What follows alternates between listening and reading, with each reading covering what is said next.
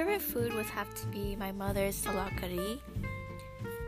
And the curry is usually red, very red actually, and it's usually eaten with bread or rice noodles. I do prefer eating it with noodles because it's more satisfying in my opinion, but many people disagree with that.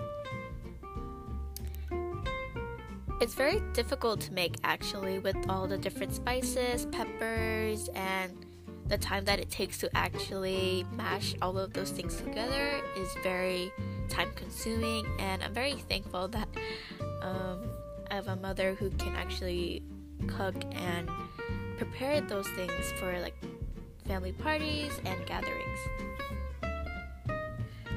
And as said before, the process is very complicated and requires a lot of effort. The aroma brings a lot of memories of the winter season and the holiday spirit I miss every year because it's almost like a one time thing. And once everyone experiences that, everyone just goes back to their work and feeling sluggish and waiting for the next, you know, year for the same experience to happen again because it's such a short lived part of uh, the culture.